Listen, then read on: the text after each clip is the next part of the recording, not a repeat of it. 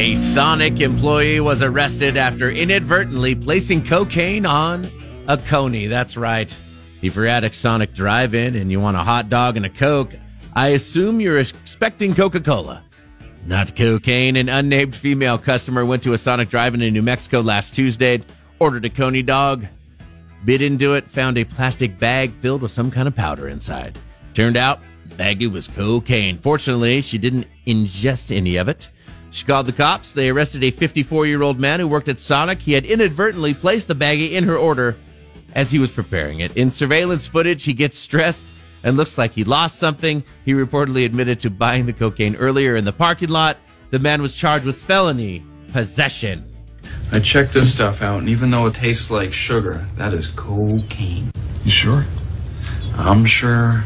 Stacy's sure. Holly's sure. Patrick in the morning, only on 96.7 KCAL Rock.